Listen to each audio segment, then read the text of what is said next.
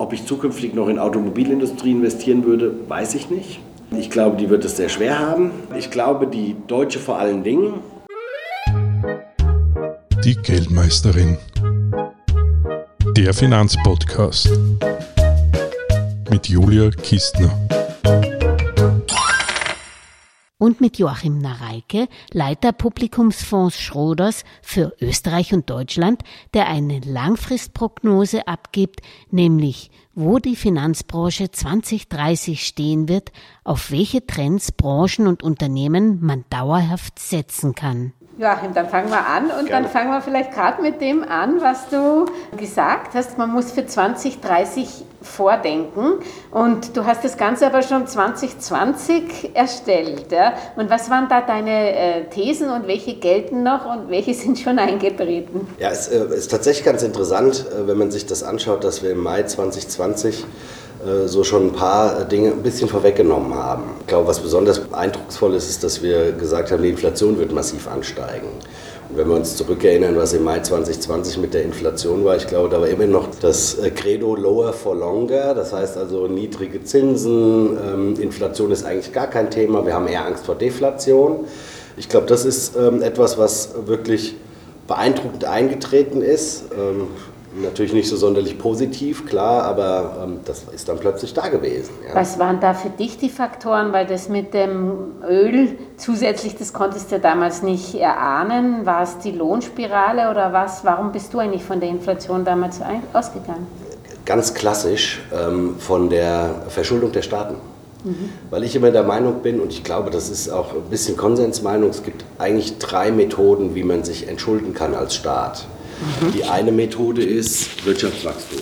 Man hat ein sportliches Wirtschaftswachstum, was keine Ahnung 3, 4, 5, 6 Prozent ist, super. Das ist die eine Geschichte, die man hat. Die zweite Geschichte, die man hat, man kann die Steuern und Ausgaben, äh, Einnahmen erhöhen als Staat. Das geht natürlich nur bis zu einem gewissen Punkt und ich glaube, insbesondere in Deutschland und Österreich sind wir schon an der Grenze, wo das auch nicht mehr beliebig weitergeführt werden kann. Und das dritte ist Inflation. Mhm. Ich kann mir Schulden weginflationieren. Mhm. Und gerade eine Kombination aus diesen drei Dingen wäre natürlich das Optimum. Äh, und jetzt haben wir im Grunde es äh, hinbekommen, dass wir eben durch die Inflation äh, eine Entschuldung der Staaten hinbekommen. Und mein Ausgangspunkt damals war, und da bin ich ganz ehrlich, eigentlich die überbordende Verschuldung der Staaten, mhm. die irgendwann abgebaut werden muss. Und wie ich gerade sagte, die drei Methoden hat man und die wahrscheinlichste erschien mir dann eigentlich die Inflation. Und jetzt haben wir noch Konjunkturprogramme, Covid-Programme und so weiter. Das ist ja noch viel schlimmer, die Situation jetzt, Absolut. oder? Absolut.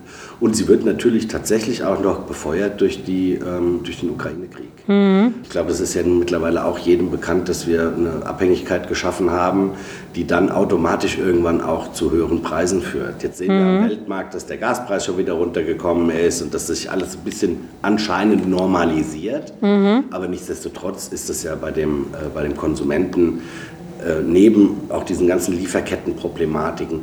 Weißt du, das Problem, was wir, glaube ich, haben, ist die Inflation, die wir gerade generieren, ist auch äh, besonders eine Angebotsinflation. Äh, da können die Notenbanken relativ wenig dagegen tun. Das sieht man in den USA übrigens wunderbar. Ähm, mhm. Die erhöhen die Zinsen, erhöhen die Zinsen und hoffen jedes Mal, dass mhm. ein Effekt besonders unmittelbar eintritt. Tritt aber gar nicht so unmittelbar, äh, wenn man sich dann die Arbeitsmarktdaten anschaut und die Wachstumsdaten anschaut. Also das ist besonders schwierig, diese Art der Inflation über ähm, über Fiskalpolitik in den Griff zu bekommen. Mhm.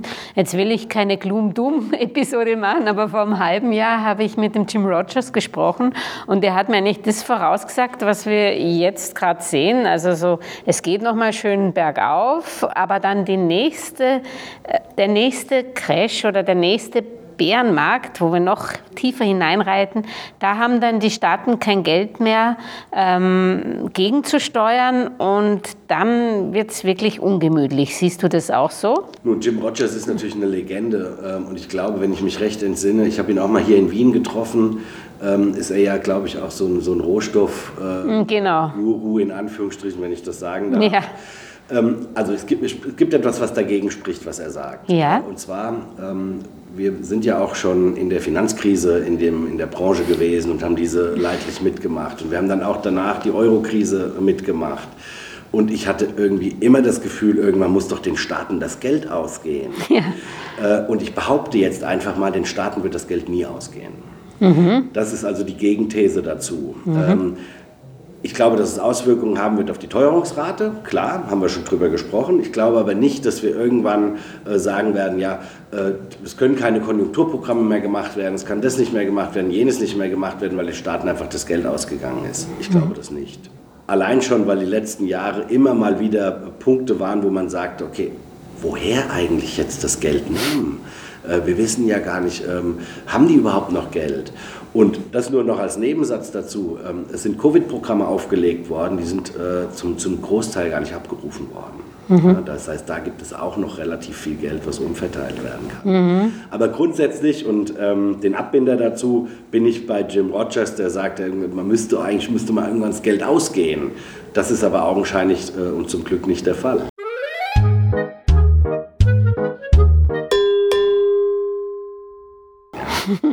Gut, jetzt habe ich dich ein bisschen abgebracht von deinen ähm, Szenarien für 2030. Was hast du noch vorausgesagt? Was sollten sich Anleger noch zu Herzen nehmen?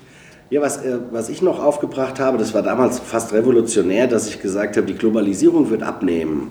Ähm, das war Anfang Covid, vor Suezkanal, äh, also vor dieser wirklich dramatischen Lieferkettenproblematik, vor der wir jetzt gerade stehen. Und meine Idee da war damals tatsächlich eher, äh, daher kommt aus der medizinischen Ecke dass wir tatsächlich keinen wirklichen Zugriff mehr auf äh, Medikamente haben, wenn wir sie denn brauchen. Dann ging es auch um die ähm, Maskengeschichte. Wir hatten keine, keine Desinfektionsmittel, all diese Geschichten, die wir plötzlich nicht mehr hatten, weil sie irgendwo auf der Welt produziert wurden, aber nicht mehr bei uns. Mhm. Und ich habe dann den Begriff der Glokalisierung mal ähm, ins Rennen mhm. gebracht. Und das sehen wir ja, glaube ich, gerade äh, in vielen Bereichen. Arzneimittel ist, glaube ich, ein ganz prominenter Bereich, wo man sagt, wir müssen viel mehr wieder bei uns hier äh, vor Ort produzieren. Der zweite Bereich, der auch ganz prominent ist, Halbleiter. Jeder investiert jetzt unglaublich viel Geld in Halbleiterproduktion und zwar am Standort Europa. Ähm, also diese Lokalisierung ähm, ist, glaube ich, mitten im Gange. Allein schon aus der Begründung heraus, dass wir Angst haben, dass wir uns nicht mehr selbst versorgen können in vielen Bereichen. Mhm. Ist das was, wo man auch als Anleger aufspringen muss oder sollte und schauen muss, aha, was wird da produziert dann in Europa? Oder muss man sagen, okay, Pharma bin ich vorsichtig oder Halbleiter bin ich vorsichtig, weil die Kosten natürlich andere sind wie in Indien, weil sonst hätte man nicht das ausgelagert. Absolut. Ähm, ich glaube natürlich, dass Anleger davon profitieren können. Denn eins, wenn ich über Lokalisierung spreche, meine ich natürlich nicht, dass die Absatzmärkte nicht mehr bedient werden sollen. Mhm. Ähm, Du weißt, dass die Automobilindustrie beispielsweise 50 Prozent ihrer Umsätze in China macht. Mhm. Ja, also nicht hier vor Ort. Aber bei vielen anderen Bereichen, die man wieder zurückholt, kann man natürlich über unterschiedlichste Methoden davon profitieren. Ich denke mal jetzt an Logistik. Wenn man den wieder zurückholt, dann siehst du natürlich, dass sich da auch, äh, dass sich da auch Opportunitäten auftun. Im Technologiebereich wird man relativ viel ähm, machen, weil man eben, wenn man nicht mehr global ist, sondern so ein bisschen sich lokalisiert, äh, gibt es natürlich wahnsinnige Möglichkeiten, ähm, an dem Bereich zu verdienen. Wenn man das noch kombiniert mit Klima, diese ganze Klimadiskussion, die Investitionen, die in den Klimawandel äh, laufen müssen und so weiter und so, ich glaube eher, dass das äh, tatsächlich nochmal neue Chancen aufmacht. Ja, und wird es eine Revolution bei der Selektion der Titel dann geben oder sind es auch Siemens und die großen Industriebetriebe, die quasi zum Beispiel die Energiewende machen oder sind es ganz neue Player, die dazukommen? Wie, wie schaut man das dann von der Asset Manager Seite an? Sowohl als auch. Also zu der, äh, zu der Revolution mhm. kann man ja auch immer noch das, das die Addition nehmen, die Evolution. Mhm. Wir sehen eine Evolution beispielsweise insbesondere im Moment bei den ganz alten Ölfirmen. Mhm. Ja, wenn du dir die ein bisschen genauer anschaust, die ähm, Totals dieser Welt, die wissen ganz genau, dass die Zukunft nicht fossil sein wird. Mhm. Und was tun die? Die investieren natürlich massiv in erneuerbare Energien, in äh, Umweltschutz und all diese Themen, die wahrscheinlich zukunftsträchtiger sein werden als die fossilen Brennstoffe. Mhm. Da spreche ich also von Evolution, sprich also diese Firmen entwickeln sich weiter, entwickeln sich um und sehen möglicherweise in zehn Jahren ganz anders aus, als sie heute aussehen. Mhm. Sind die interessant oder sind die in dieser Transformationsphase gefährlich, weil dort die Shareholder-Aktivisten aufspringen? Das ist eine gute Frage. Ich, ich, ich persönlich finde sie interessant. Mhm. Warum? Weil ähm, eine Firma, die, diesen, die diese Evolution hinbekommt, von einem ganz traditionellen, alteingesessenen, seit 100 Jahren bestehenden Geschäftsmodell zu neuen Geschäftsmodellen ist per se eine intelligente Firma. Das heißt, sie sind forward-looking. Äh, was bei diesen, insbesondere großen Ölkonzernen, eine brutal große Rolle spielt, ist, dass die auf Cash sitzen. Das heißt, mhm. die haben die Möglichkeit zu investieren. Ja. Und jetzt kommt die Revolution ins Spiel. Es gibt unheimlich viele, wahrscheinlich Tausende von kleineren und mittleren Firmen, die sich ebenfalls in diesem Segment des, der Klimaerneuerung, äh, Energietransformation etc. bewegen. Und die werden natürlich sukzessive auch Übernahmekandidaten sein. Mhm. Und das hat natürlich traditionell eigentlich eine sehr positive Auswirkung auf ähm, Aktienmärkte, wenn es Übernahmefantasien gibt dann ist der Anfang immer, man zahlt eigentlich zu viel, ähm, weil es ähm, eine Euphorie gibt. Mhm. Ähm, aber das hatten wir übrigens auch schon. Das Thema ist ja schon mal äh, da gewesen vor 15, 20 Jahren mit das New Energy. Ja? Ähm, das heißt, da gibt es normale Preise, ähm, die vielleicht für sehr intelligente und super aufgestellte Firmen bezahlt werden. Mhm. Aber wird da nicht zu viel in Goodwill investiert, der dann nicht da ist? Oder? Ähm, ja, das ist natürlich eine Gefahr. Ja? Ich meine, ja die Gefahr besteht ja immer. immer ja. ja. und die gab es auch schon vor 50 Jahren, dass man in, in Goodwill investiert äh, und vielleicht auch aufs falsche Pferd setzt. Das ist natürlich auch möglich. Mhm. Aber das haben wir in, in Zeiten der ähm, Dotcom-Blase gesehen, was da für Bewertungen gehandelt wurden und Preise gezahlt wurden. Also ähm, diese Übertreibung gibt es immer. Ähm, heißt aber ja nicht, dass es nicht doch äh, zielführend ist, wenn man, äh, wenn man da intelligent durchgeht.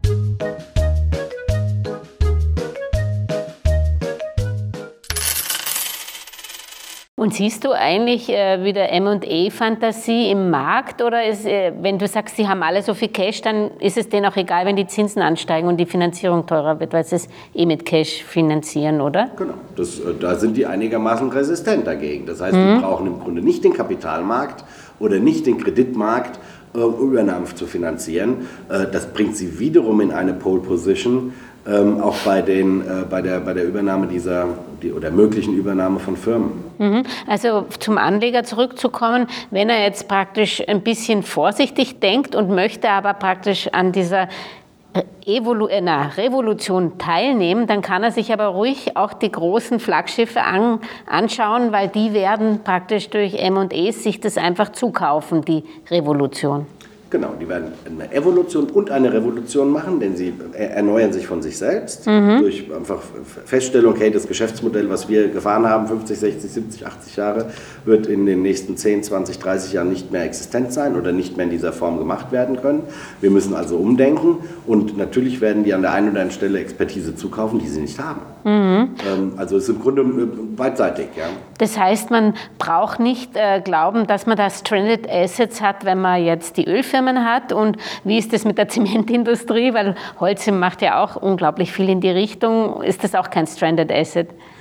Nein, ich, ich, glaube, was wir natürlich für eine Herausforderung haben, ist ähm, die EU-Taxonomie. Mhm. Also wir als Asset Manager sind natürlich daran gebunden und dürfen nicht in jede Firma investieren. Mhm. Äh, da gibt es mannigfaltige Möglichkeiten. Ich glaube, wir müssten einen eigenen Podcast darüber machen, äh, um das auch nur ansatzweise ähm, ja. irgendwie zu durchdringen. Aber wir als Asset Manager, als global anlegende Asset Manager dürfen gar nicht in jede Firma investieren. Mhm. Ähm, die Zementindustrie ist eine Industrie, die natürlich unglaublich rohstoffintensiv ja. ist, äh, unglaublich energieintensiv ist, aber dennoch auf der anderen Seite natürlich benötigt wird. Mhm. Da wäre dann wahrscheinlich der erste Ausstiegszeitpunkt mal zu dem Thema erneuerbare Energien über grünen, äh, grüne Energie zu sprechen. Wie mhm. kann man diese Industrie mit grüner Energie, Energie versorgen? Mhm. Und das ist ja ein Weg, den die ganze Gesellschaft für alle Industrien macht. Mhm. Ich meine, der Bundes Bundeskanzler der Bundesrepublik Deutschland hat letzte Woche gesagt, wir müssen am Tag vier bis fünf Windräder aufstellen, mhm. um ansatzweise in die Richtung zu kommen, die wir uns vorstellen. Da bin ich mal gespannt. Ja. Und das ist, äh, ja, also ich glaube, es ist super komplex mhm. Äh, und ich glaube, es ist auch schwierig, dann sich so auf einzelne Branchen, wenn du jetzt über Beton äh, mhm. oder Zement sprichst, sich da genau drauf zu konzentrieren. Denn Fakt ist, wird Zement und Beton benötigt mhm. auf der Welt. Ähm, ich sage ja immer, die Hälfte der Menschheit wartet noch auf sein erstes Auto. Ähm, und das ist ja nur eine Metapher im Grunde für hm. Dinge, auf die noch gewartet wird. Dies in Einklang zu bringen, wird eine Herkulesaufgabe für Firmen, für Staaten und übrigens auch für dich und für mich. ja. Und, und was, um dich wieder auf 2030 zu bringen, habe ich irgendwas noch vergessen, was du vorausgesagt oder wo, wo du hinblickst? Ja, also was ich auch voraussage und vorausgesagt habe und was auch wirklich spürbar ist, ist, dass ähm, ich behaupte, dass 40 Prozent des Einzelhandels online stattfinden wird. Mhm. Ähm, aktuell sind es übrigens so um die 10, 15 Prozent, aber das ist etwas, was uns als Konsument unmittelbar betrifft. Mhm. Ähm, wenn wir durch, Wien, durch die Wiener Innenstadt gehen oder vor allen Dingen durch kleinere ähm, Städte gehen, dann sehen wir natürlich immer leerstehende Laden. Mhm. Hat was damit zu tun, dass sich viele Leute während der Corona-Zeit natürlich an Online-Shopping gewöhnt haben. Ja. Äh, und es ist natürlich furchtbar bequem, du kriegst es nach Hause geliefert. Ist aber auch eine Problematik, weil äh, ich habe neulich eine Statistik über Barcelona gelesen. Äh, die haben tatsächlich 8000, über 8000 Lieferungen mit Lieferwagen pro Tag innerhalb von Barcelona.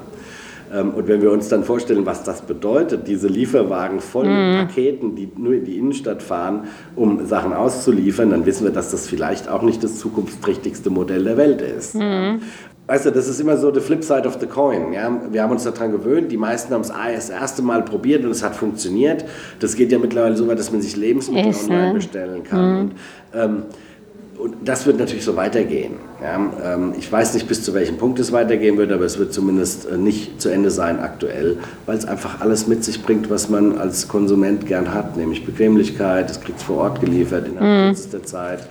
Ähm, und auch Sachen, die es im Laden dann nicht gibt. Äh, mhm. Keine Ahnung, weil du besonders große Füße Muss man erst bestellen. keine Ahnung was hast. Ja? Das ja. muss dann erst bestellt werden. Ja. Und äh, jeder hat von uns die Erfahrung übrigens gemacht. Also in, in einem Laden, wollte ein paar Socken kaufen. Da sagte er, kannst du gerne haben, aber wir haben deine Größe nicht. Und da habe ich gesagt, ja, aber wann kommt die denn? Ja, kann ich nicht sagen. Und dann, habe ich gesagt, dann muss ich im Internet bestellen. Also äh, jeder kennt das, ja. Und das wird nicht zu Ende sein, sondern das, das ist auch gekommen, um zu bleiben, ganz sicher. Dann haben wir schon den Katalog durch oder gibt es noch was? was ja, ich äh, weiß, wir können doch mal kurz, ich habe Sündensteuern ja? angekündigt, also für Zucker, Plastik, ja. Tabak kennen wir ja sowieso schon, ja. äh, die Umwelt. Ich glaube, dass wir ähm, nur über eine Malusregel dahin kommen, dass wir viele Dinge einfach äh, nicht mehr machen. Ähm, der deutsche ähm, Agrarminister hat jetzt angekündigt, dass Werbeverbot für ungesunde Lebensmittel mhm. kommen soll. Und ein Werbeverbot für ungesunde Lebensmittel ist ja schon wieder so ein bisschen was wie, ich muss das auf den Bann setzen, ich darf das nicht bewerben. Mhm. Und dann ist der nächste Schritt, dass es äh, Verbote. Verbote gibt oder höhere Steuern gibt oder was auch immer. Also da werden wir in die Richtung gehen, weil das einfach ähm, notwendig ist, mhm. wenn man äh, nachhaltig und gesund äh, leben möchte. Mhm. Aber da ist ja dann wieder interessant, weil du die, um zu den 8000 äh, Zulieferern zurückzukommen in Barcelona rumkreisen, das könnte ja auch sein, dass dadurch dann wieder praktisch auf Amazon oder so wieder Restriktionen kommen, dass es dann doch wieder zurückgeht. Zum, zu, das ist ja keine Einbahnstraße. Dann, keine ne? Einbahnstraße. Aber ich glaube, dass wir äh, den, wir sind bei 15 Prozent ja. Onlinehandel. Okay? Ja. Also 85 Prozent nicht Onlinehandel. Mhm. Und meine These ist ja nur, wir kommen auf 40 Prozent. Okay. Nicht, wir kommen auf 100 Prozent. Mhm. Ähm, und ich glaube, dass das wirklich real ist. Und ich meine, du hast wahrscheinlich gelesen, dass Amazon jetzt vor allen Dingen in New York oder in einzelnen äh, Orten und einzelnen Städten mit einer Sondersteuer belegt ja. werden soll. Äh, nicht Amazon, sondern alle Lieferdienste, alle Lieferdienste ab einem gewissen ja. Umsatz. Und das ist ja genau der Weg. Ich meine, dahin, dass man das, ich meine, das bezahlst du und ich als Konsument natürlich, das ist ja klar, aber bis zu welchem Punkt wollen wir das bezahlen? Mhm. Ähm, und ich, ich, glaube, dass das ja genau in die Richtung geht, mit äh, Dinge zu erschweren über den, äh, über den Preis. Mhm. Weil nur so wirst du und ich auch äh, dazu übergehen und sagen, okay, muss ich nochmal drüber nachdenken, ob ich nicht vielleicht was anderes mache. Mhm. Weil anders kriegst du uns ja nicht. und, weißt du, wir haben ja grundsätzlich ein Problem, das ist jetzt eine, eine große Büchse der Pandora, die ich aufmache. Ja? Mhm. Aber wir, wir, haben ja vor allen Dingen ein großes Problem ist, jedes Problem, was du und ich kennen, kommt aus dem Überfluss. Mhm. Ja? Und äh, wir haben gar keine Probleme mehr aus der Not. Ja, ähm, und das ist, war vor 50 oder vor 100 Jahren anders und es geht vielen Menschen auf der Welt ganz anders. Und warum uns das auch gerade mit dieser Energieproblematik so schmerzhaft vorkommt, ist, das erste Mal in, unserer, in unserem Leben sind wir wieder damit konfrontiert, dass wir möglicherweise ein Problem aus der Not herausbekommen. Mhm. Nämlich keine warme Heizung zu haben. Also kein warmes Wasser. Oder kannst du dich erinnern, wie der Aufschrei war, dass ähm, die Politik sagte, wir müssen auf 19 Grad maximal. Und aber, das ist dann eine Notsituation für uns. Die klingt für andere Menschen auf der Welt furchtbar lachhaft, aber für uns ist es eine neue Erfahrung, die wir mhm. übrigens so noch nicht gemacht haben. Mhm. Weil bis jetzt war unser größtes Problem, wo hänge ich meinen sechsten Fernseher denn hin? Ja? Und äh, wo kriege ich einen Parkplatz für mein viertes Auto? Ähm, ich übertreibe jetzt und überzeichne das ein bisschen, aber das ist das, was, was wir uns unbedingt vor Augen führen müssen, dass es Menschen auf der Welt gibt, und zwar 90 Prozent wahrscheinlich, die Probleme aus der Not heraus haben und nicht aus dem Überfluss. Mhm. Und da sind wir eigentlich schon bei deinem Thema, dass du, mit dem du momentan eine Roadshow hast. Und zwar ist es, man sieht sich immer zweimal im Leben. Wir haben uns Gott sei Dank schon öfters gesehen. Und du sprichst ja nicht von uns, sondern von der Kreislaufwirtschaft. Warum siehst du das als das große Investmentthema und wo wird es denn genau gespielt? Also ähm, ich habe mich vor ein paar Wochen das erste Mal sehr intensiv mit dieser ähm, Thematik beschäftigt, weil mir ähm, jemand gesagt hat, pass mal auf, da haben wir so viel Potenzial, ähm, sowohl an Entwicklung als aber auch an tatsächlichem Einsparpotenzial, wenn wir einfach mal anfangen, uns die Fakten anzuschauen und wenn wir einfach mal anschauen, wo können wir die Hebel ansetzen. Ähm, Kreislaufwirtschaft ist ein Begriff, den gibt es tatsächlich erst seit 1990. Äh, wir kennen eigentlich die Linearwirtschaft oder wir nennen das äh, auch landläufig Wegwerfgesellschaft. Mhm. Das heißt, unser komplettes Leben, wir sind konditioniert darauf, Dinge zu benutzen und dann wegzuwerfen. Bis auf die Flaschen, die hat man früher im Glas und jetzt hat man du sie hast wieder. vollkommen recht. Das ist aber auch eine gewisse Konditionierung, ja, ja. die stattgefunden hat, dass wir sagen, okay, wir müssen anfangen zu recyceln.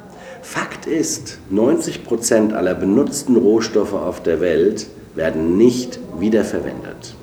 90 Prozent. Mhm. 80 Prozent aller Kunststoffe, die auf dieser Welt benutzt werden, werden nicht recycelt. Ähm, über äh, fast 50 Prozent der Ernten auf dieser Welt werden nicht verzehrt. Mhm. Was ich damit sagen will, ist, wir sprechen hier nicht von einem Randthema, sondern wir sprechen davon, dass es hier um existenzielle Dinge geht. Wir benutzen im Moment, wir verbrauchen im Moment 1,7 mal das äh, dessen, was uns die Erde überhaupt zur Verfügung stellt. Das heißt, wir laufen ins Minus.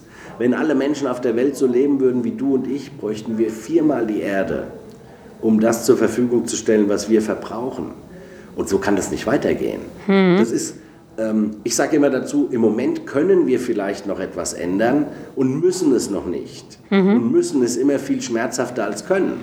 Und wir werden, wenn wir uns hier nicht wirklich, und zwar bei allem, was wir tun, besinnen, dass es unsinnig ist zu einem Großteil, was wir machen, werden wir massive Probleme bekommen. Mhm. Und das betrifft wirklich jeden Bereich. Also da bin ich ganz bei dir, aber ich kann es mir noch nicht vorstellen als Investmentthema, weil mhm. äh, wenn ich jetzt eine Firma wie John Deere nehme, ja, im Grunde genommen ist das auch mehr Kreislaufwirtschaft, wenn er sozusagen ver ver verhindert durch seine Technik, dass eben viel verwelkt oder mehr, ähm, mehr Düngemittel verwendet wird und wenn da weniger in den Boden kommt und wenig, das, ist, das ist ja auch ein Teil der Kreislaufwirtschaft, dass weniger verbraucht wird. Ähm, wie, wie grenzt du das ein als Investmentthema? Oder habt ihr zum Beispiel einen eigenen Fonds? Habt ihr dazu? Oder wie, wie macht man das? Fonds. Wir haben einen Fonds, der sich äh, maßgeblich damit beschäftigt. Ja. Äh, das ist ein Fonds, der sich vor allen Dingen mit Wasser und Nahrungsmitteln beschäftigt. Mhm. Weil interessanterweise ist die Nahrungsmittelindustrie dreimal größer als die Automobilindustrie.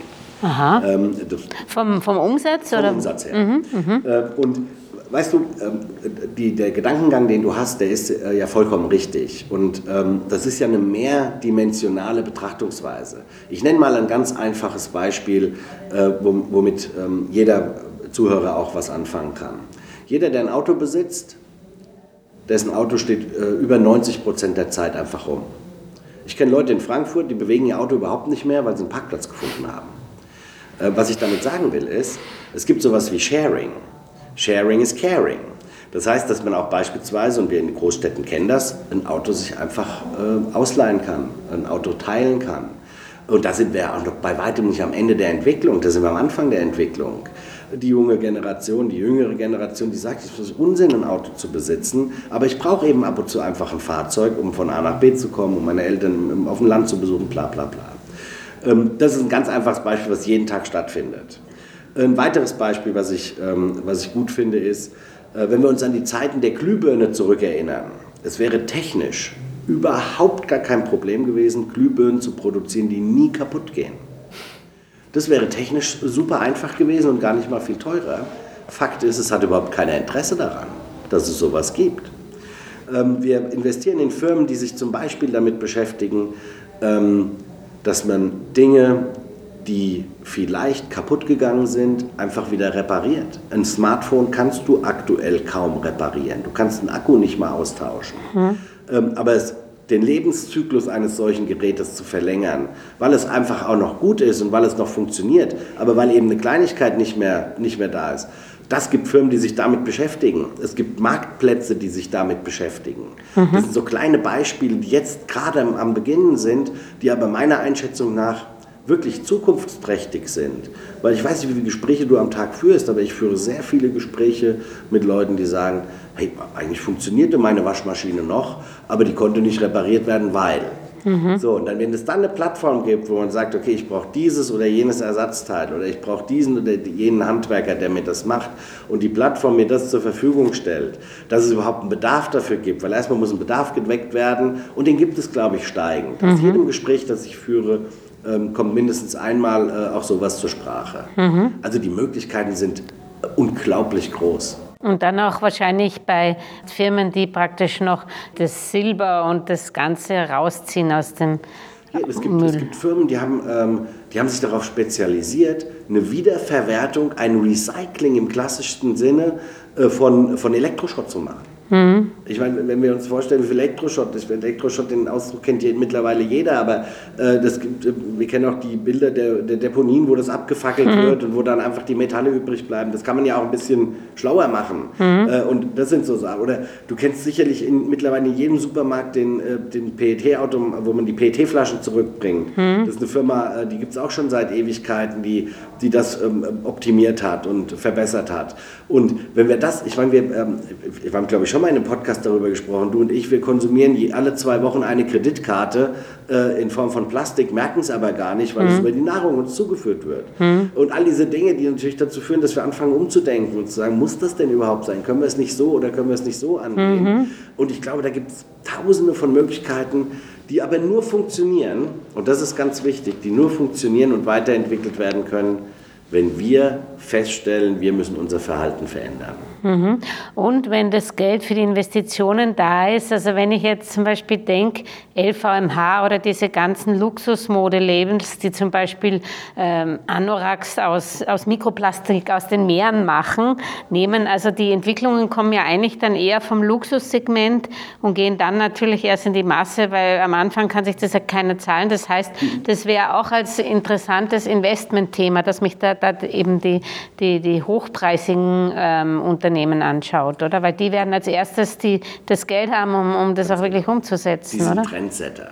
Ja. ja. und Trendsetter zu sein bedeutet natürlich immer investieren, gucken, wie dann der Markt darauf reagiert. Ich vergleiche das immer ein bisschen mit der Weltraumforschung. Mhm. Ähm, es gibt unheimlich, unheimlich viele Dinge, die aus der Weltraumforschung kommen. Wir alle kennen die Teflonpfanne, glaube ich. Mhm. Die ist ja dann auch irgendwann marktreif geworden. Das hat jetzt jeder zu Hause. Mhm. Also irgendeiner muss vorangehen und irgendeiner muss eine, eine, bahnbrechende Idee haben, die dann auch noch angenommen wird mhm. Äh, und die viele Aspekte einfach ähm, berücksichtigt, die dir wichtig erscheinen als Konsument. Mhm. Ähm, es gibt unheimlich viele Dinge, die aus der, in der Automobilindustrie äh, verwendet werden, die aus dem Motorsport kommen, mhm. die dort unter extremen Bedingungen mhm. ausprobiert wurden, die dann zur Marktreife geführt wurden, etc. etc. Solar. Denk mal nach, äh, also als ich zur Schule ging, hatte ich, ähm, war ich einer der Trendsetter, die einen Taschenrechner mit Solar äh, Wirklich betrieben schön. hatten. Äh, und das ist schon einige Jahre her, ich verschweige jetzt wie viele Jahre, aber das ist schon sehr viele Jahre her. Ähm, was ich damit sagen will, dann hatten wir plötzlich eine Solar Solarzelle auf dem, äh, auf dem Schreibtisch liegen, ähm, über die der, der Taschenrechner funktioniert. Ja. Also es gibt unheimlich viele Beispiele, die klein begonnen haben und groß geendet haben. Und irgendeiner ist immer mal vorausgeprescht und hat gesagt, okay, hier haben wir eine Marktreife. Denn eins ist auch klar, wir sind ja ähm, nicht altruistisch veranlagt. Wir wollen natürlich auch gucken, dass wir Geld verdienen. Äh, also nicht wir persönlich, sondern eben auch die Gesellschaft. Denn das ist Motivation, äh, mhm. die dazukommt. Und wie gehe ich jetzt nochmal abschließend äh, da als Anleger vor, dass ich eben diese Trendsektor finde? Oder, oder auf welche Branchen muss ich da schauen? Oder auf welche Unternehmen? Oder äh, wer hat zum Beispiel gerade in, in, in, in der Energiewende, hat da Europa die Nase vorne? Oder wo finde ich eigentlich ähm, die Trendsetter? Also ich, meine Empfehlung, ich meine, ich arbeite für eine Vorgesellschaft, ja. Heißt, ja, ähm, und ich bin äh, wirklich zutiefst davon überzeugt, dass wir dass eine Streuung des Vermögens sinnvoll ist. Ich glaube, Ja. da sind wir, uns, ein, sind Ja. wir uns total einig. Und wenn ich jetzt noch weiß, dass ich ähm, über einen Fonds eine Streuung auch von unterschiedlichen Unternehmen hinbekomme, von denen ich vielleicht ähm, nicht genau weiß, wie sie funktionieren und was sie vorhaben, dann übergebe ich das einem, einem Profi, einer Fondsgesellschaft, das kann Schroders sein, kann auch eine andere sein, und die sollen mir raussuchen, welche ähm, Unternehmen und welche Branchen da besonders profitieren. Und du sprachst über Europa oder ist jetzt ähm, vielleicht eine andere Region federführend in den unterschiedlichen Entwicklungen. Ich würde grundsätzlich dazu raten, einen global anlegenden Aktienfonds ähm, zu suchen, der sich mit diesen Themen, mit diesen Zukunftsthemen beschäftigt. Denn es gibt sowohl in den USA äh, als auch in, äh, in Europa, aber auch in Asien äh, wahnsinnig viele Firmen, die sich mit diesen Themen beschäftigen.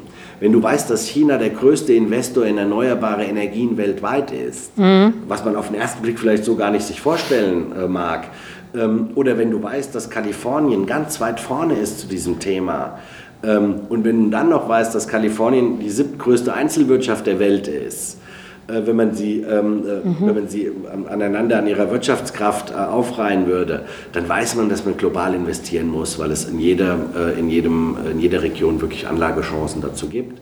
Und die schwierigste Frage wird sein, was sind die Gewinner der Zukunft? Und das ist aber immer die Frage, die jeden Investor seit Jahrzehnten, vielleicht sogar seit Jahrhunderten umtreibt. Was wird der Gewinner der Zukunft sein? Mein Tipp ist, global anlegen, ähm, global in Aktien investieren, weil ich bin lieber Eigentümer als Gläubiger, ähm, das ist ganz klar. Und dann eben auf eine Erfahrung einer, einer Fondsgesellschaft setzen, äh, die mehrere, zum Teil 100, 200 Firmen äh, miteinander kombiniert. Und abschließend, um zu 2030 wieder zurückzukommen, was würdest du in Hinblick auf 2030, wo würdest du nicht mehr investieren? Oh, das ist eine gute Frage. Also ich würde nicht mehr investieren in Medienkonzerne, ähm, weil ich glaube, dass Fernsehen ein Auslaufmodell ist, so klassisch wie wir es kennen. Ich glaube, dass Zeitungen äh, mehr oder weniger in der klassischen Form ein Auslaufmodell sind. Ähm, ich glaube, dass diese, insbesondere die, die Fernsehsender sich ähm, gerade keinen Gefallen tun, dass sie die Werbeeinnahmen versuchen noch höher zu treiben, indem sie noch mehr Werbung machen. Ich glaube, das machen die jungen Leute nicht mehr mit. Die gucken sich das nicht mehr an. Ähm, oftmals sind es ja Mischkonzerne, das weißt du besser als ich. Du kommst aus der, Medien, äh, aus der Medienbranche. Aber ich würde jetzt nicht in ein reinrassiges äh, ähm, Fernseh, in einen reinrassigen Fernsehsender investieren. Das würde ich definitiv nicht tun. Ob ich zukünftig noch in Automobilindustrie investieren würde, weiß ich nicht. Ähm, ich glaube, die wird es sehr schwer haben. Äh, die, Die deutsche oder generell? ähm, ich glaube, die Deutsche vor allen Dingen. Ähm, generell weiß ich nicht. Meine These von vorhin, dass die Hälfte der Menschheit noch auf das erste Auto wartet, ähm, ist ja nach wie vor existent. Ähm, ich glaube nur, dass die deutsche, schrägstrich europäische Automobilindustrie natürlich viel zu großen Problemen ausgesetzt ist, äh, als dass die die Welt so beglücken werden, wie sie das in den letzten Jahrzehnten getan haben. Dazu ist es wahnsinnig kapitalintensiv, ähm, es ist wahnsinnig personalintensiv. Also Automobile würde ich wahrscheinlich auch im Moment nicht ähm, investieren wollen. Das sind jetzt mal so zwei äh, ähm, Dinge, die mir sofort spontan einfallen. Ja. Ich würde nicht mehr in Kreuzfahrten investieren. Ja, äh, auch, ein, auch ein guter Punkt. Ich war nie ein Freund von, ähm, von Luftfahrtgesellschaften. Ja. David, ja. War ich, war ich nie ein Freund davon, weil auch da übrigens selbe Gründe. Kapitalintensiv, personalintensiv, streikanfällig. Ich weiß nicht, war nie, war nie meine Branche, irgendwie, auf die ich äh, irgendwie gesetzt hätte. Äh, ich glaube umgekehrt, äh, alles was mit Energietransformation zu tun hat, ist im Moment etwas, wo man unbedingt dabei sein muss. Danke, Joachim, war wie immer spannend. Dankeschön, Julia.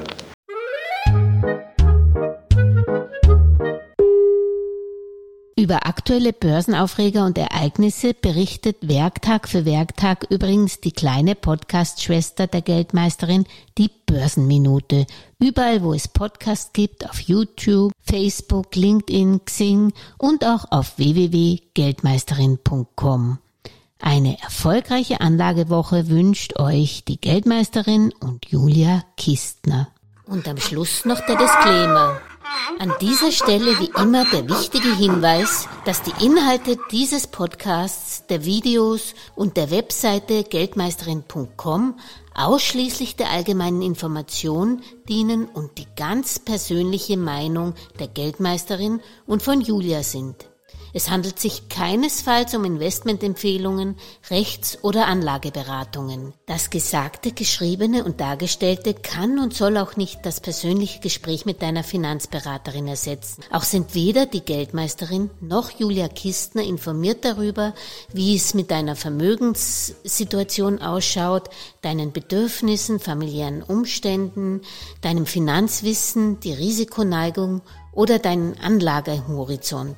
Anlegen erfolgt daher auf eigene Gefahr. Die Geldmeisterin und Julia Kistner haften nicht für Anlageentscheidungen, die aufgrund ihrer Medienbeiträge getroffen werden. Kurzum, für die Geldmeisterin und Julia Kistner war es immer ein Vergnügen, dich bei deinem Vermögensaufbau zu inspirieren. Auf deinen eigenen, persönlich richtigen Geldesel musst du schon selbst setzen.